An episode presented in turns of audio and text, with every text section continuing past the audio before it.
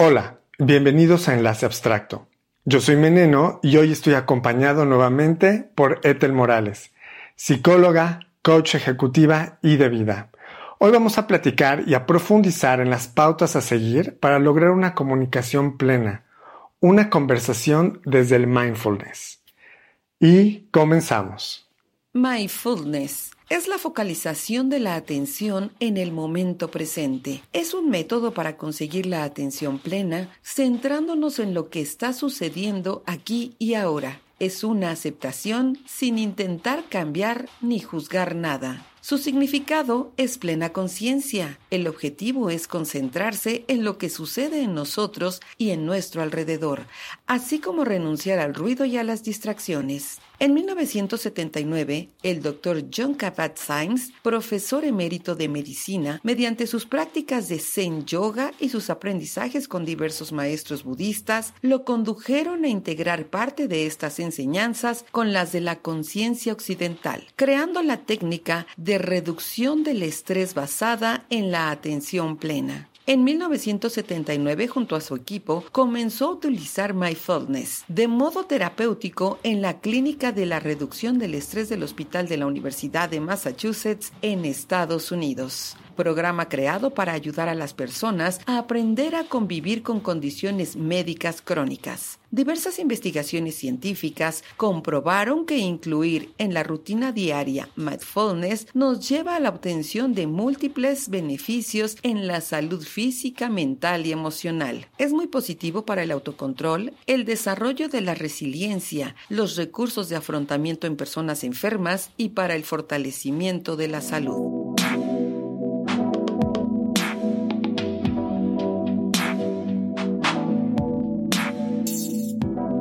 ¿Qué tal, Ethel? Gracias por acompañarme en este nuevo podcast. Gracias a ti. Es un honor estar aquí contigo. Hoy quería platicar contigo sobre el tema de la comunicación, porque es un tema que ya abordamos en el podcast, en el episodio anterior, pero fue una visión muy general. Y en esta ocasión quería platicar contigo sobre estos puntos que nos pueden ayudar a desarrollar una comunicación eh, excelente, paso a paso, una comunicación plena desde el mindfulness. Sí, claro, con toda la atención, ¿no? Sí, y es que precisamente yo creo que eh, se da por sentada la comunicación desde que un niño empieza a hablar. Y creemos que porque ya hablamos, ya nos comunicamos. Y creo que ahí hay un, hay un gran error, porque como dicen, lo que alguien diga a lo que alguien entienda, hay un, puede haber un mundo de diferencia.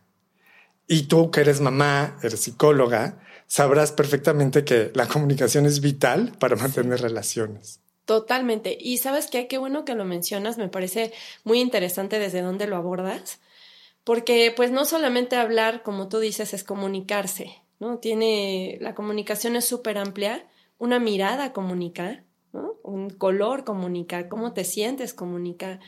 Eh, justo, por ejemplo, yo trabajo esta parte como de las sonrisas en, la, en la conexión, por ejemplo, de una fotografía y es cómo comunicas con el otro que piensan que solo mostrar los dientes es sonreír, ¿no? Entonces, y, y otra cosa que mencionaste muy importante es también la interpretación. O sea, yo puedo comunicar algo, pero cómo lo está interpretando el otro, que también es como muy interesante. Entonces, eh, pues vamos a verlo. Creo que hay como muchos temas aquí simplemente desde el inicio. Y tú mencionaste algo bien importante, que es la atención plena, ¿no? Que decías como desde el mindfulness.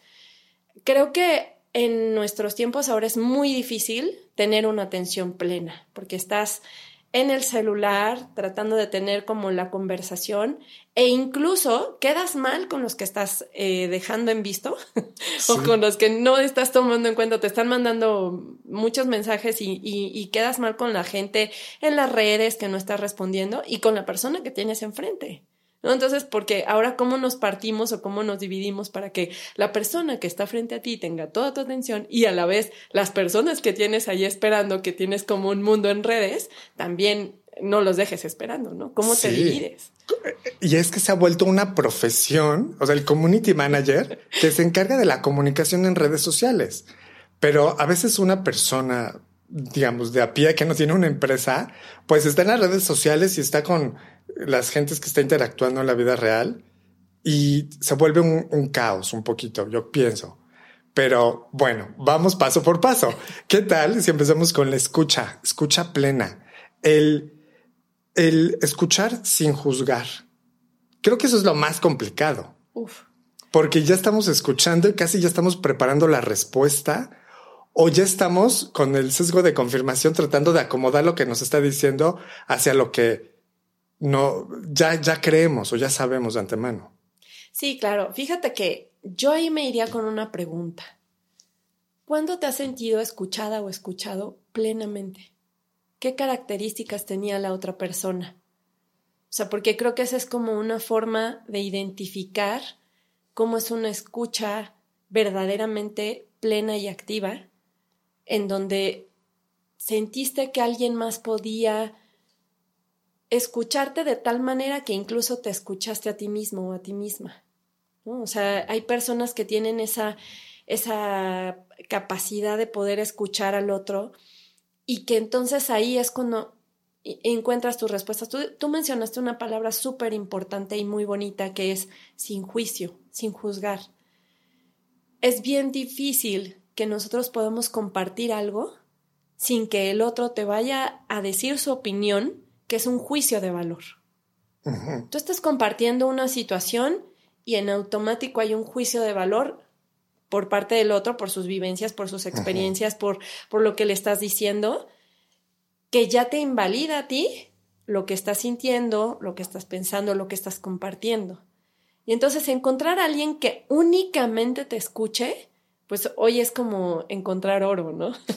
Sí. y, y bueno, creo que la persona que te debería escuchar, creo, sin juicio, a lo mejor la primera podrían ser tus padres, ¿no? Qué bueno. También traen una historia, una educación, pero luego vienen los amigos, la pareja, que son, se vuelve esa familia que escogemos ya como adultos y, y que realmente esperamos que nos escuchen sin juzgar. Pero yo, por mi parte, sí esperaría que, que no solamente me den el avión, ¿sabes? Porque a veces muchas amistades, por no juzgarte, por, por, por apreciarte, eh, simplemente dicen, sí amigo, lo que tú quieras. Pero, de, pero si no, si lo que están viendo es que te estás yendo al, al desbocadero, pues que te digan, oye, frena tantito, espérate, piénsalo, ¿no? Uh-huh. Eso está súper importante porque ahí, por ejemplo, es cuando tú esperarías que a lo mejor alguien, tú no sabes qué hacer y eso lo puedes pedir de forma directa y como decir, oye, ¿tú cómo ves? ¿Tú qué opinas o qué me sugieres? Eso es súper importante porque la otra persona te está dando la pauta para decir, oye, ¿tú qué opinas? ¿Qué me sugieres?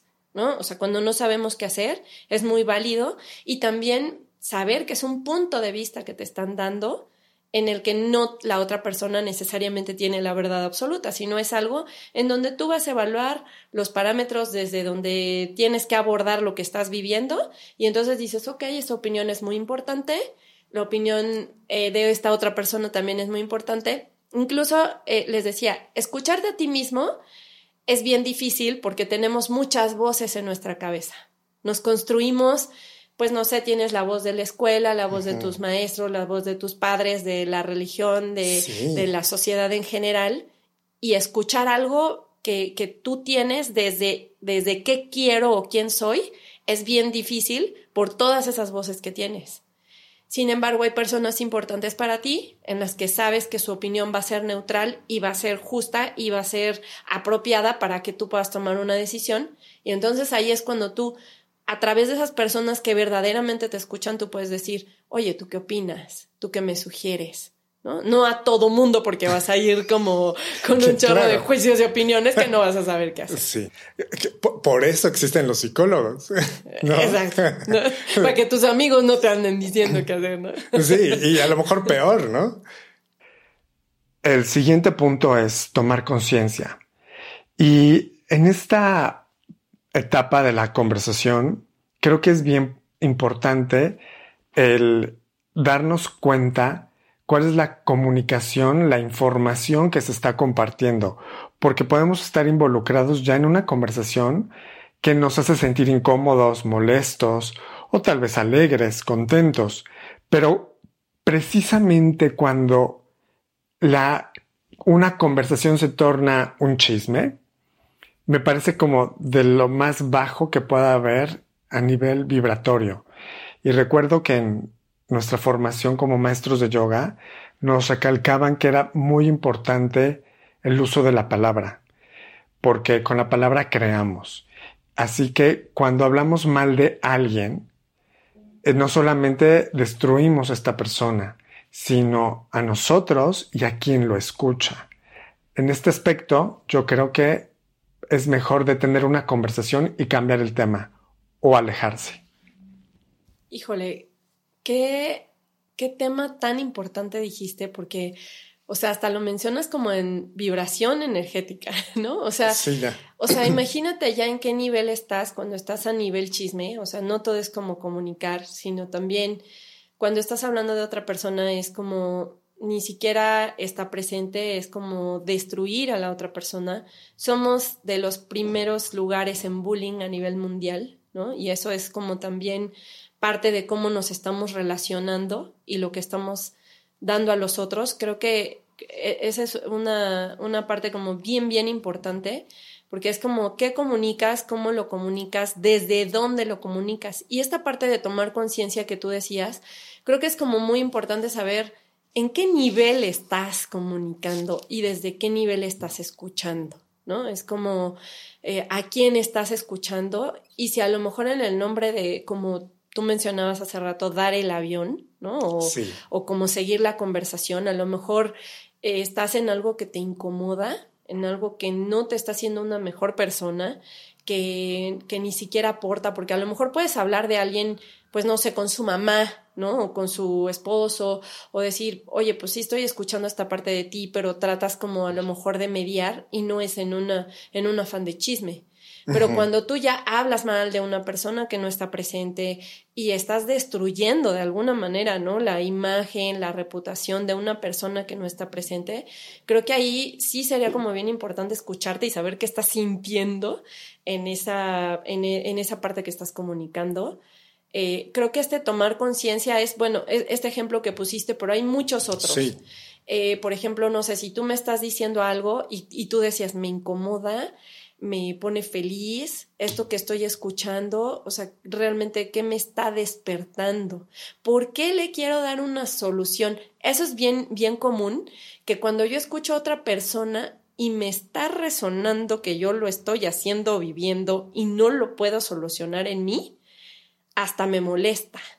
Y entonces yo trato de regañar a la otra persona para que cambie eso en su vida, cuando en realidad a quien quisiera regañar es a mí misma, porque no puedo cambiarlo. Entonces te estás viendo en un espejo y esas cosas que a veces decimos como, y tienes que hacer esto, ¿y por qué lo permites? En realidad te las estás diciendo a ti. Claro, claro, totalmente. Oye, y, y este es un punto que parece un poco insignificante, pero el reflejar la escucha.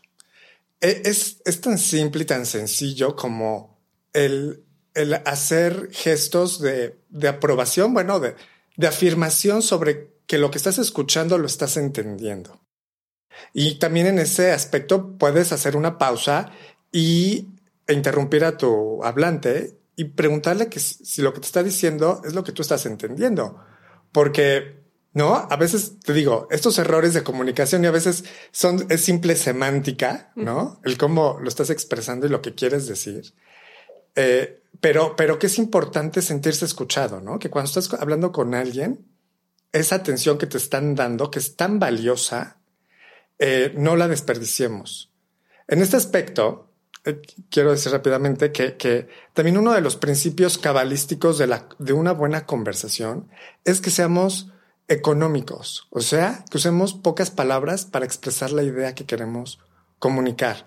No llenarlo de, de tantos detalles que seguramente a la otra persona no le interesan. Seamos honestos y podríamos perder su atención, además de que estamos robando su energía. Simplemente ir directo a lo que queremos comunicar y ya si esta persona nos pide más detalles, se los compartimos no sé tú en, en, por ejemplo, en, terapia psicológica, me imagino que, un paciente siempre está esperando, ¿no? Que su psicólogo le mueva la cabeza o le diga, sí, te entiendo. O estás perdido. estás perdido, no tienes salvación. Es que fíjate que de hecho son herramientas que utilizamos como en la terapia o en mi caso yo que soy coach, es una herramienta que te ayuda a que la otra persona se escuche a sí misma. Y son casi, casi pasos como tal.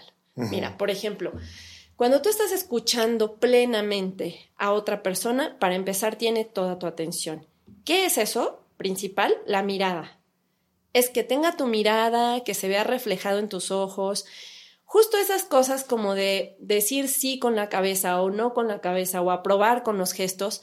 La comunicación no solamente es verbal, con tu cuerpo estás expresando si estás incómodo, si ya te quieres ir, si a lo mejor una persona te está compartiendo algo y estás mirando el reloj, ¿no? Es como, ok, sí, dime, sí tengo mis ojos en ti, pero rápido. Entonces, creo que es como escuchar con todo, con tus ojos, con tu cuerpo, con tus oídos, ¿no? O sea, toda tu corporalidad que sea de una atención plena, calmada, donde la otra persona pueda abrirse a decir eso que te está comentando. Dos, hay veces que estamos esperando que la otra persona termine para yo poder decir que también fui a ese lugar y fíjate que no es que, y, y todos estos detalles que comentabas, ¿no? De, es que cuando yo era chiquita, fíjate que, y se perdió lo que te quería decir la otra persona.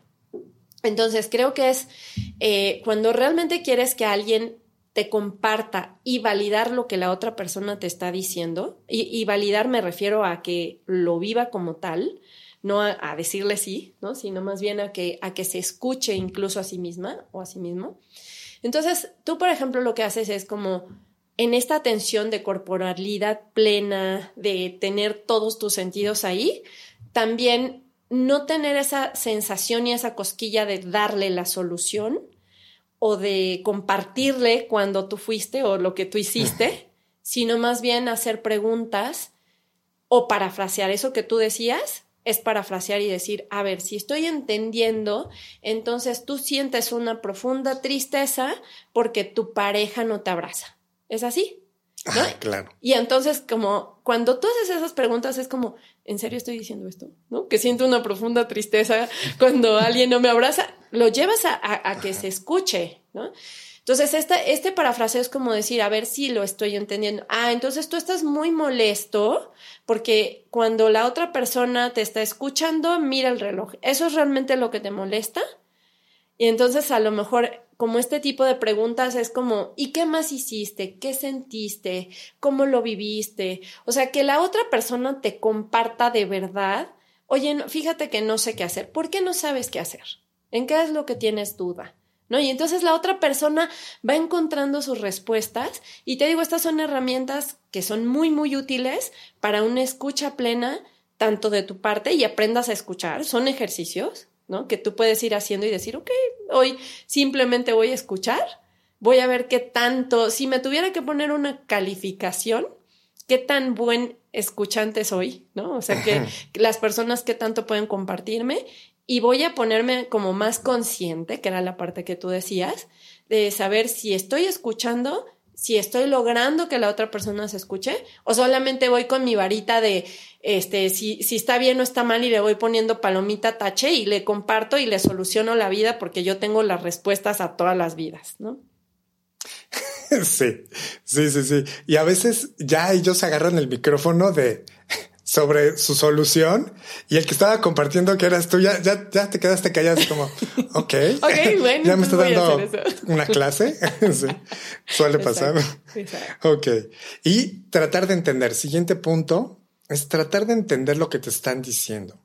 Y este, este punto trata de no adelantarse a, a, a ya dar por hecho que sabes lo que te están comunicando, ¿no? Que suele suceder cuando ya tenemos una predisposición, si es un amigo, tu pareja, tu jefe, vaya, quien sea, o, simplemente alguien que no conoces, pero porque pertenece a, tal o cual sector social o político, religioso. Y a veces también te podría sorprender lo que te estén diciendo. Sí, claro, porque estamos cerrados ante ciertos temas que nosotros damos por hecho y entonces, eh, por ejemplo, no sé, alguien que te está compartiendo algo que te hace ruido, ¿no? Desde esa perspectiva de decir, yo estoy cerrada a decir no, y entonces no puedo abrirme, o sea, en automático ya tengo, estoy cerrada si quiere escuchar su punto de vista, ¿no? Porque a lo mejor, no sé, se me ocurre religión política, ¿no? Es, yo estoy cerrada porque a mí eso me enseñaron. E, este, este punto es súper valioso, esto que estás diciendo, porque es eh, de dónde aprendí lo que aprendí, de dónde tengo este punto de vista, desde dónde lo estoy viviendo, desde, desde dónde eh, estoy juzgando o a lo mejor eh, dándole un adjetivo a la otra persona, pero yo de dónde aprendí eso. Y entonces es como también uno escucharte a ti desde dónde estás tomando esta, este, este juicio de valor hacia la otra persona, ¿no? Hacia, hacia eso que te está diciendo y que ya no nos cerramos, ya nos cerramos más bien y que ya no podemos escuchar otro punto de vista que no sea el mío. Entonces, creo que es como, como como muy importante nosotros también como saber estos temas que tenemos o que damos por, por cerrados, que así son, como si tuviéramos la verdad absoluta, y por qué no nos podemos abrir a escuchar otros puntos de vista.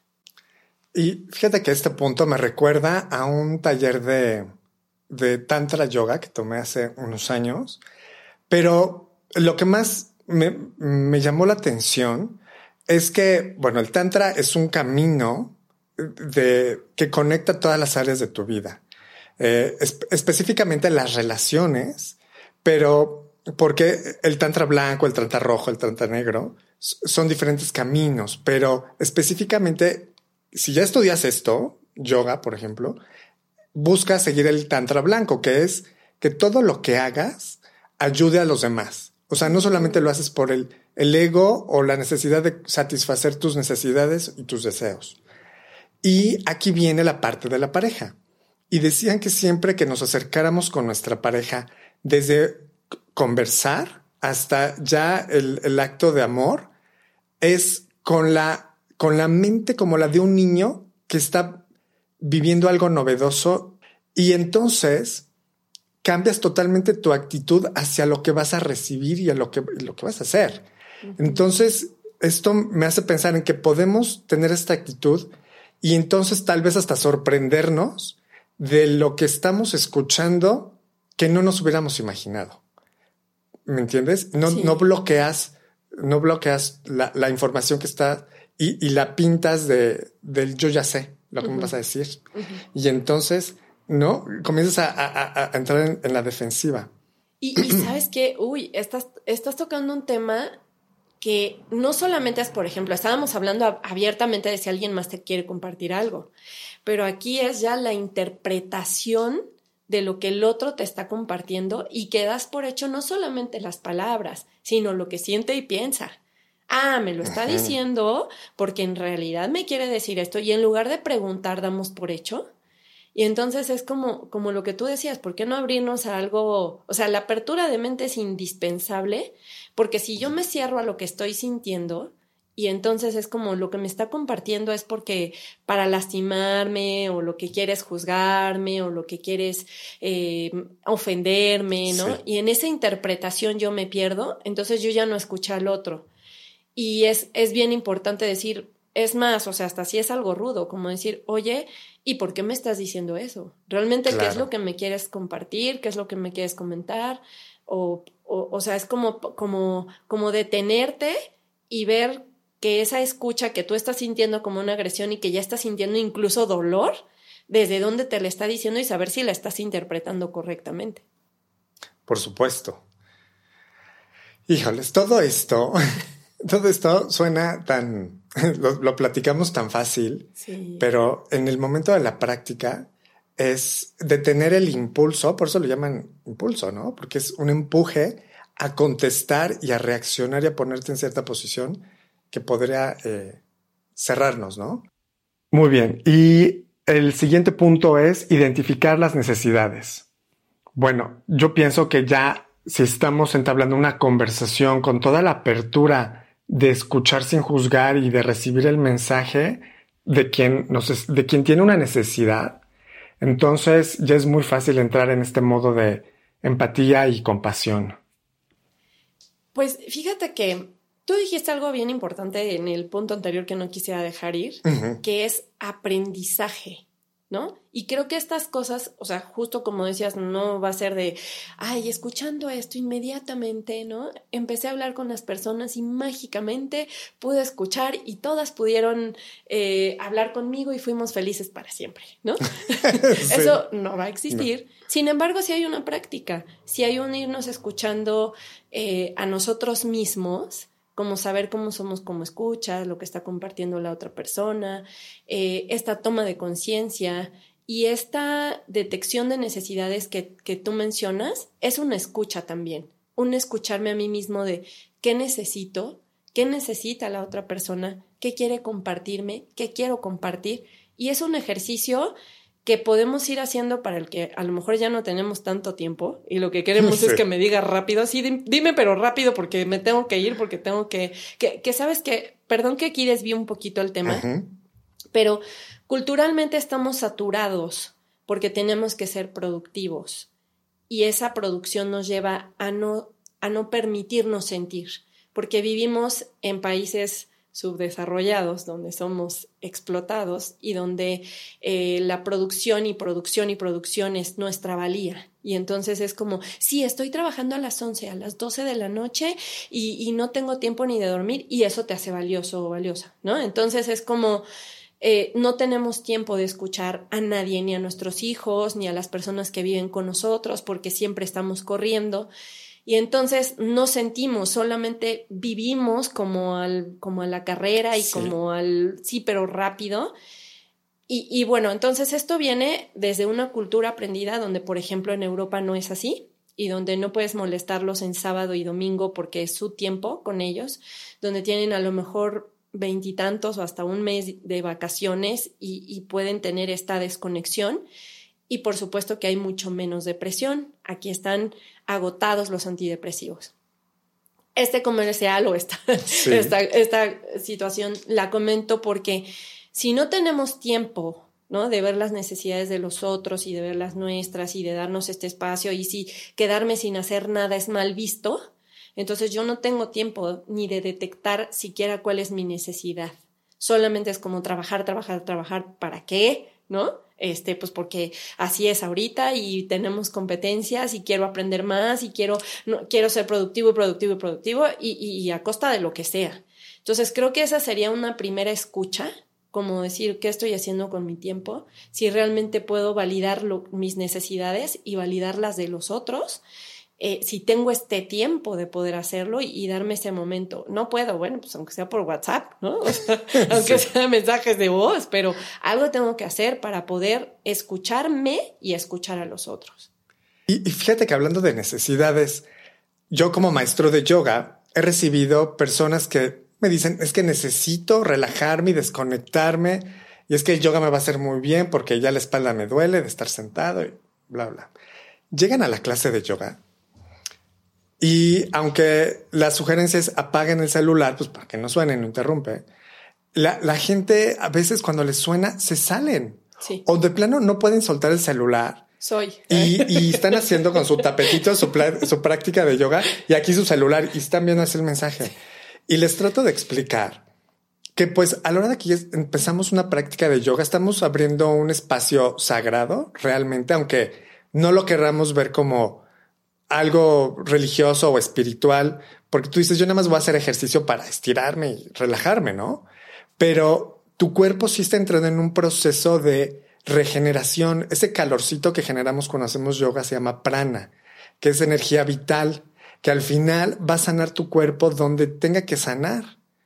Y, y si no lo permites, pues entonces, ¿qué onda con con identificar tus necesidades y luego no permitir que realmente la decisión que estás tomando pues tenga su efecto al máximo.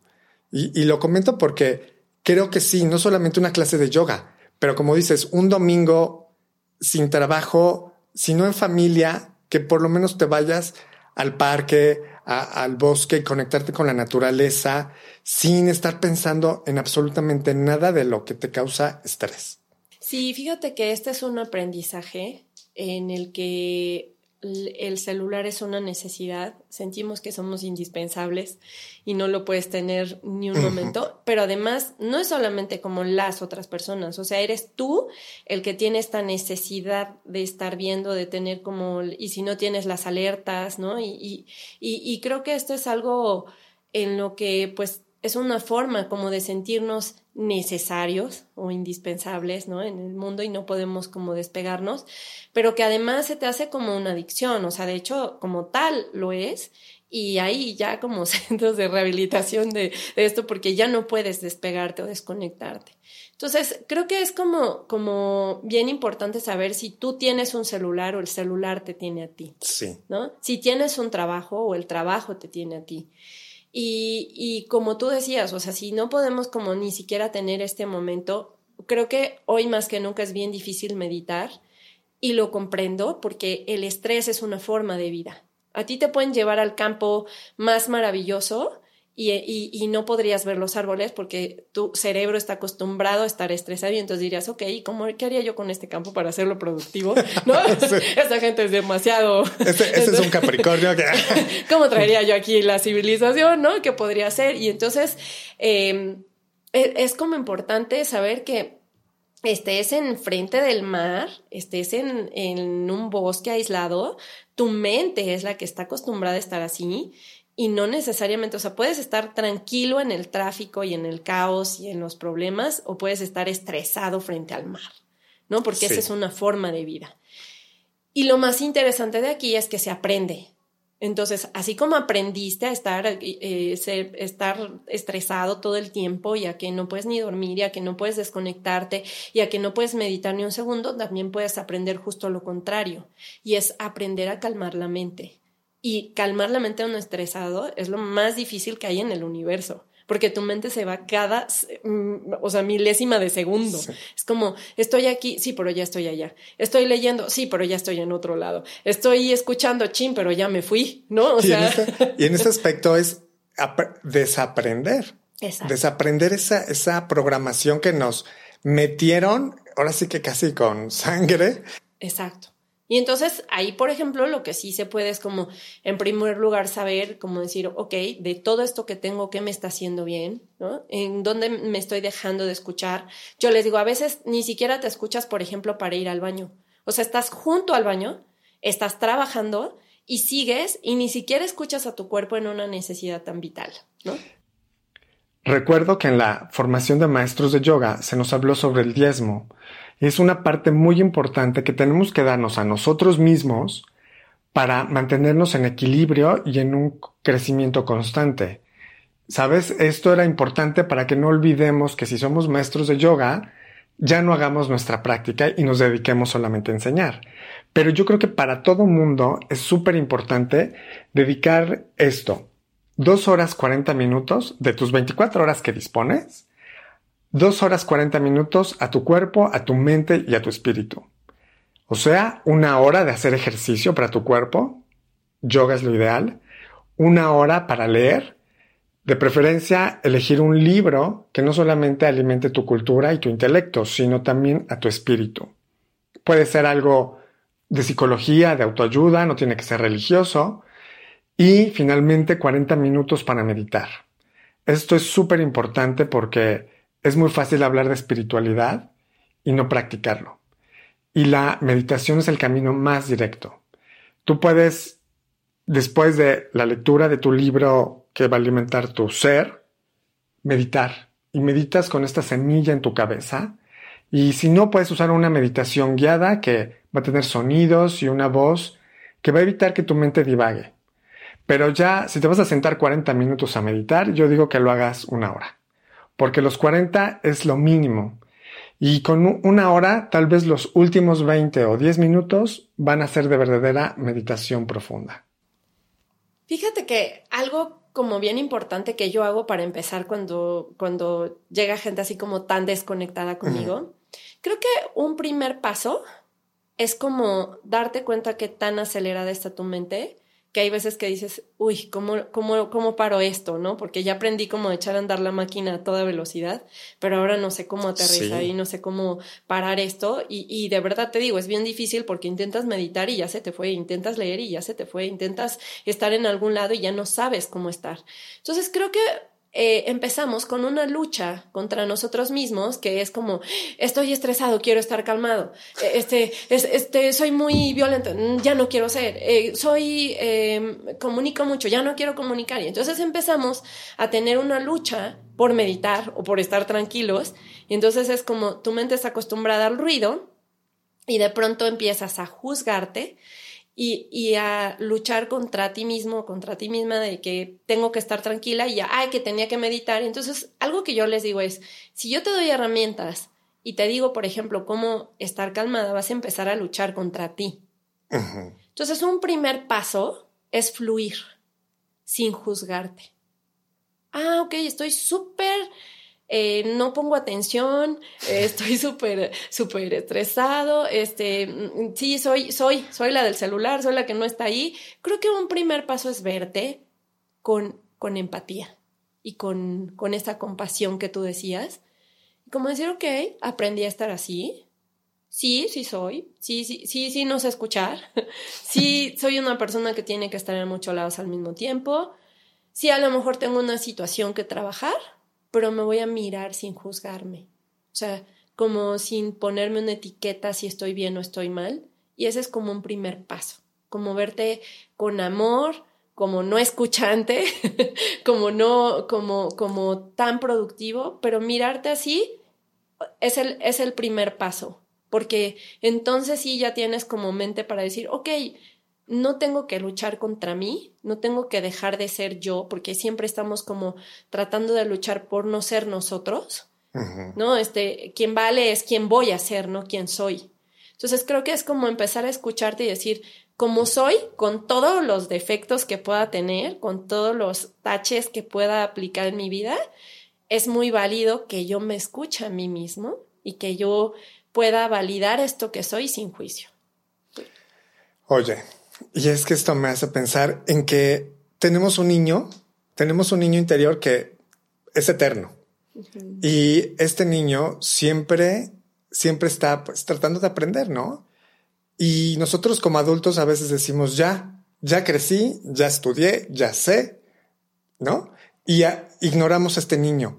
Pero este niño es el que nos sigue diciendo, oye, tienes que aprender a hacer esto, tienes que aprender a comunicarte, tienes que aprender a amar, tienes que aprender a expresarte.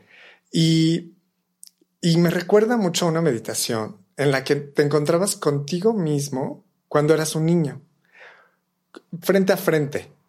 Y entonces platicabas con él y te vas a dar cuenta que esos mismos miedos que tenías de niño los sigues teniendo de grande, pero con una realidad diferente en la que ya como adulto tienes que ser independiente, tienes que pagar cuentas, tienes que, ¿no? Ser responsable.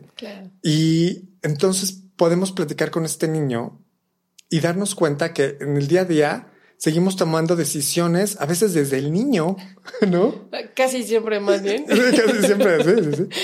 Y, y, me, y, y, bueno, creo que esto me lleva a pintar un cuadro que luego te voy a enseñar, donde un hombre está cargando un bebé y lo está abrazando en primera instancia yo pensaba como el padre, ¿no? Padre hijo. Pues después me di cuenta y dije, no, o sea, soy yo con mi niño interno. Y a veces ese niño necesita que lo abracen y ese abrazo y esas palabras y que necesitaba él de niño que alguien le dijera, te, las puedes decir tú.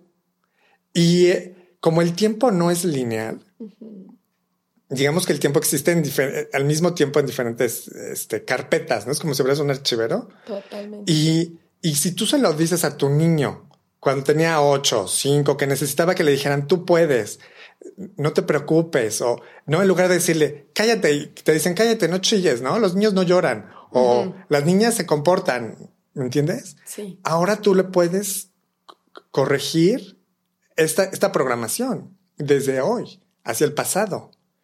Y creo que es, es increíble lo que se siente, pero claro, es un trabajo de, de estarlo haciendo constantemente e identificando en el momento en que tu herida toma la decisión y, evitarlo. Oye, esto que estás diciendo definitivamente da para otro. O sea, porque sabes que hay muchos ejercicios que puedes hacer con tu niño que, que quisiera compartirles. O sea, esto, esto da para otro. O sea, se me están ocurriendo así como, sí, o sea, ya aquí invitándome por el siguiente. Pero, ¿sabes qué? Es que, eh, ay, justo lo que estás diciendo es como como este aprendizaje lo tuvimos, no importa cuántos años tengas, por ejemplo, hay veces que sientes, y, esto que tú dices es súper valioso, porque a veces piensas que tienes 30, 40 o 50 años y piensas como que así es la vida, así aprendiste, y lo que te enseñaron de niño, eso fue, y ya no hay más. Entonces, no, no importa cuántos años tengas, puedes sanar esta parte de tu infancia en donde, justo lo comentaba, o sea, por ejemplo, te caes te dan un te das un golpazo que te está doliendo hasta hasta lo más profundo de tu alma y lo que te levantas es, ay, no pasa nada. Ay, no, o sea, ya deja de llorar, ¿no? No, y lo peor, eh, bueno, el ratón fue el ratón y entonces como que te quieren distraer con tonterías que dices, a ver, dile al niño, a ver si te duele. Sí. Siéntelo, pero va a pasar, no te preocupes. Exactamente. O sea, no, no estamos preparados para justo acompañar o para educar ¿no? a los niños y vamos, e, este, como dice el, libro, ¿no? Este, el de Me vale madres, que dice el alquimista al revés, porque te llegó algo bien valioso y nosotros lo despedazamos, ¿no? Entonces creo que es, es, es esta parte en donde se ve como con empatía también que nos educaron como pudieron, pero que tú hoy eres responsable de ti y de esta parte de lo que tú comentabas, ¿no? Cómo, cómo hablarte, cómo decirte, cómo escucharte, cómo validarte, porque ya no necesitamos otras voces que nos estén diciendo como que no, no podemos o que no valemos o que no lo merecemos o que tenemos que ser más productivos o que tenemos que dar más o que justo la persona cuando bajes de peso, cuando, cuando aprendas esto, cuando ya seas una mejor persona, cuando aprendas a escuchar, cuando dejes de sentir eso, eso que a lo mejor aprendiste, entonces vas a ser una persona valiosa. Entonces creo que es como estos ejercicios de irte hablando. Yo incluso hago uno que es como rescatarte en esa parte de niño que, que, que te hirió, o sea, justo en, en, esa, en esa parte y que tu adulto llega y rescata a ese niño, ¿no?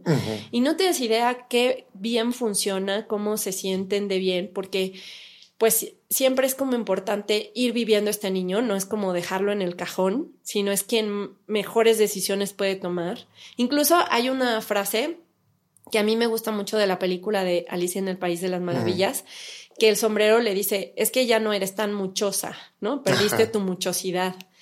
Y creo que los, que los que tienen esa muchosidad son los niños, esa esencia, ese ser nosotros mismos. Y entonces e, es como nos perdemos por ir encajando pues ya no eres ese niño, ya prefieres callarte, prefieres no decir, prefieres no equivocarte, tienes eh, miedo de no pertenecer o miedo al ridículo, y entonces callas a ese niño y perdemos nuestra muchosidad.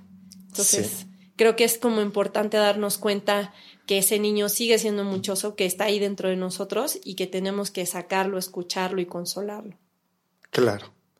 Bueno, el siguiente punto sería tomar conciencia de nuestras emociones y evitar el impulso emocional, reaccionar con, con impulsividad. Que, que, bueno, creo que lo hemos tocado un poquito antes, pero sí creo que es, e, este es, este es un punto también muy importante porque, por ejemplo, en Cábala, a lo que ellos llaman ego, que es el deseo de recibir para uno mismo, es lo que nos hace reaccionar. Y para evitar reaccionar con impulsividad, se aplica algo que se llama resistencia.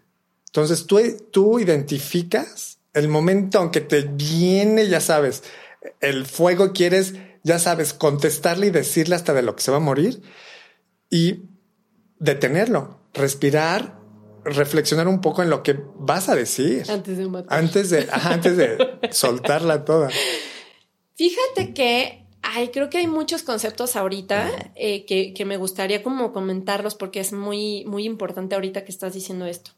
Por ejemplo, ¿qué significa validar la emoción?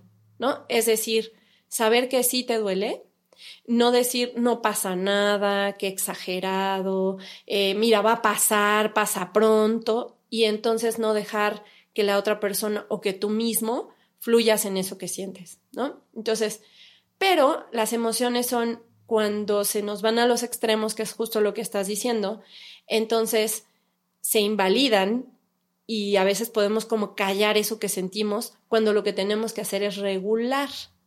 ¿Qué es regular una emoción? ¿no? Que es como más bien lo que queremos, es como no quiero sacarlo y decirles a todos y después estarme arrepintiendo.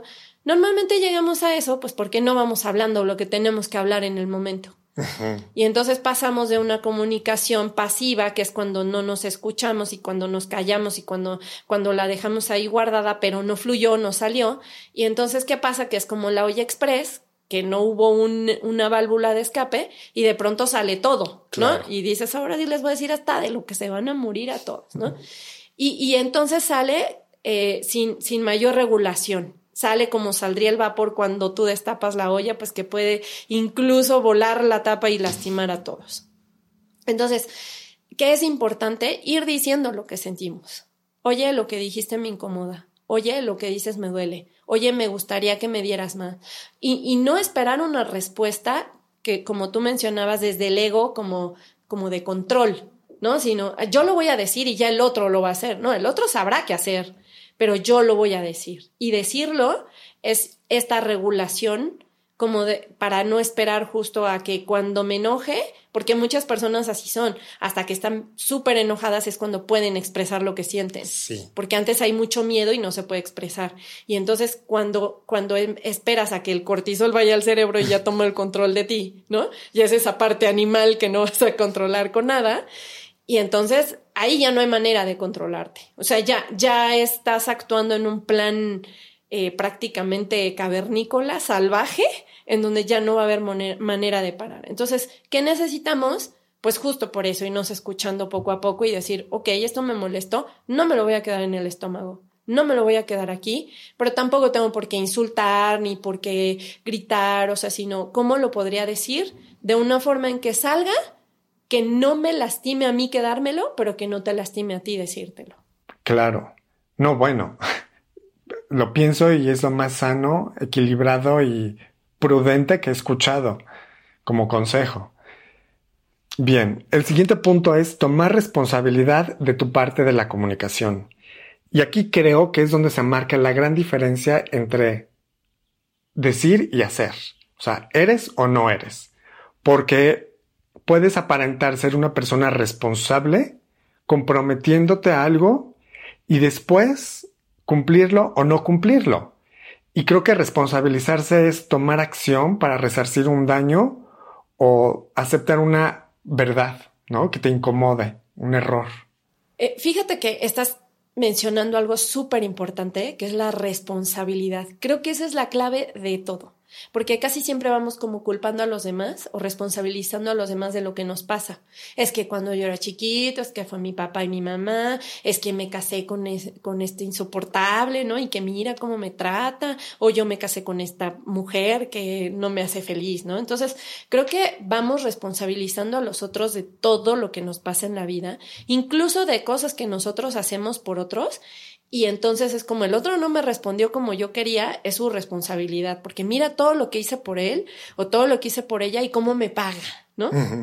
Entonces, este responsabilizarnos de lo que sentimos, de lo que damos, de lo que hablamos, de lo que interpretamos, de lo que vivimos, de cómo lo tomamos. O sea, creo que esta responsabilidad es básica para todo nuestro sufrimiento, ¿no? Porque entonces, cuando tú te haces responsable de ti en términos generales, ¿eh? no solamente como esta parte de interpretación o de la escucha, sino en términos generales es como decir, ok, estoy aquí porque quiero, porque lo decido. Todos los días decido estar con una persona que me violenta. Todos los días decido estar en un lugar donde no quiero estar. Pero todos los días lo decido. O sea, creo que no estamos en un lugar donde alguien nos tenga con una pistola en la cabeza. Y cuando tú lo ves desde la decisión, liberas esta parte del victimismo y entonces dices, ok, si yo soy quien decido, entonces hoy, pues voy a agarrar el coche, a lo mejor me estrello, pero lo llevo yo. Y entonces es como, yo decido de qué forma interpretar, yo decido lo que el otro está diciendo si me afecta o no, que suena fácil, pero es es un aprendizaje o es una parte de decir, ahora yo voy a llevar el, el, volante de mi vida, porque a veces entregamos las llaves de nuestro auto al primero que se nos pone enfrente. Y ir de copiloto es muy fácil, o ir atrás también y llevar chofer es como decir, ah, pues si se estrella fue él el que va manejando. Yo no, yo no, no llevo la responsabilidad. Fueron mis papás, fueron mis hermanos. Pero cuando tú agarras el volante y dices, sí, está bien, puedo, voy a aprender a manejar y esto se aprende, ¿no? Es como eh, ir poco a poquito, voy a meter primera, eso se aprende en la vida y es decir, ok, de las cosas que yo estoy viviendo, ¿cuáles son mi responsabilidad?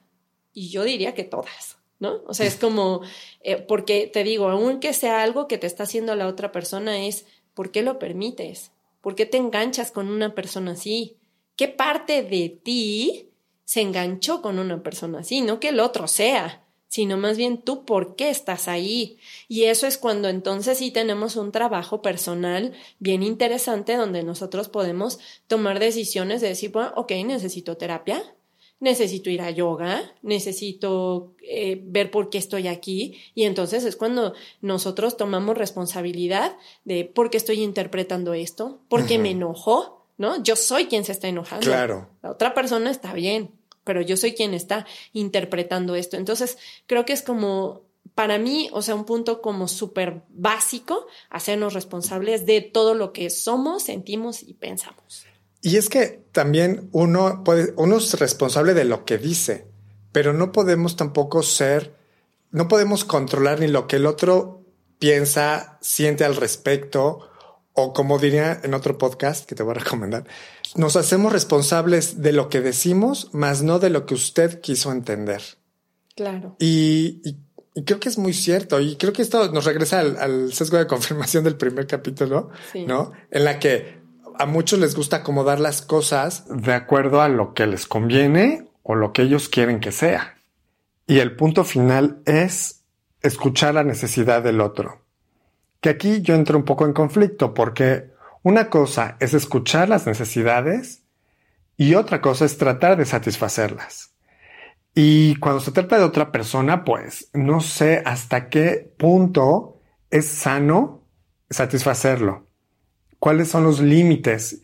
Y eso dependerá del tipo de relación que tenemos. Mira, eh, aquí esto que estás tocando es como, como bien importante porque, por ejemplo, creo que vivimos también en un momento muy individual, en donde yo me escucho, yo me amo, trabajamos mucho para nosotros, pero también es como hasta dónde participo en la vida de la otra persona, en donde sabiendo que yo no tengo ninguna injerencia entre lo que piense, decida, haga, o sea, la otra persona puede interpretar lo que sea, como, como tú decías.